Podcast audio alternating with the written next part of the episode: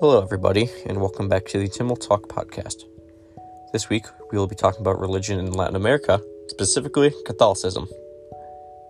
Catholicism was first introduced to Latin America during the Spanish colonization in fourteen ninety-two.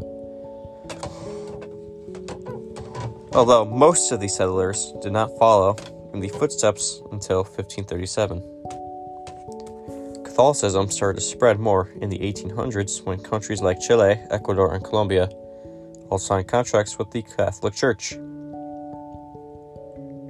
Some common held beliefs of Catholicism are the Holy Trinity, which represents the Father, the Son, and the Holy Spirit. Catholicism is the most dominant religion in all of the Latin American countries, and the Catholic Church helped a lot of Latin American countries gain their independence from Spain.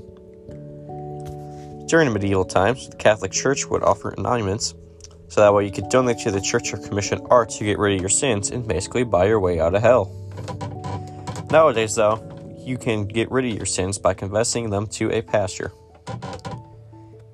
There are many churches and cathedrals in Latin America, including the Christ the Redeemer statue in Rio de Janeiro. It is a statue on top of a mountain, and it, the structure itself is thirty-eight point one meters tall. Catholicism grew to the size that it is today in Latin America because it was a religion that was brought over by Spanish conquerors, and even after gaining their independence, it has been embedded to in their, in their lives and their folklore.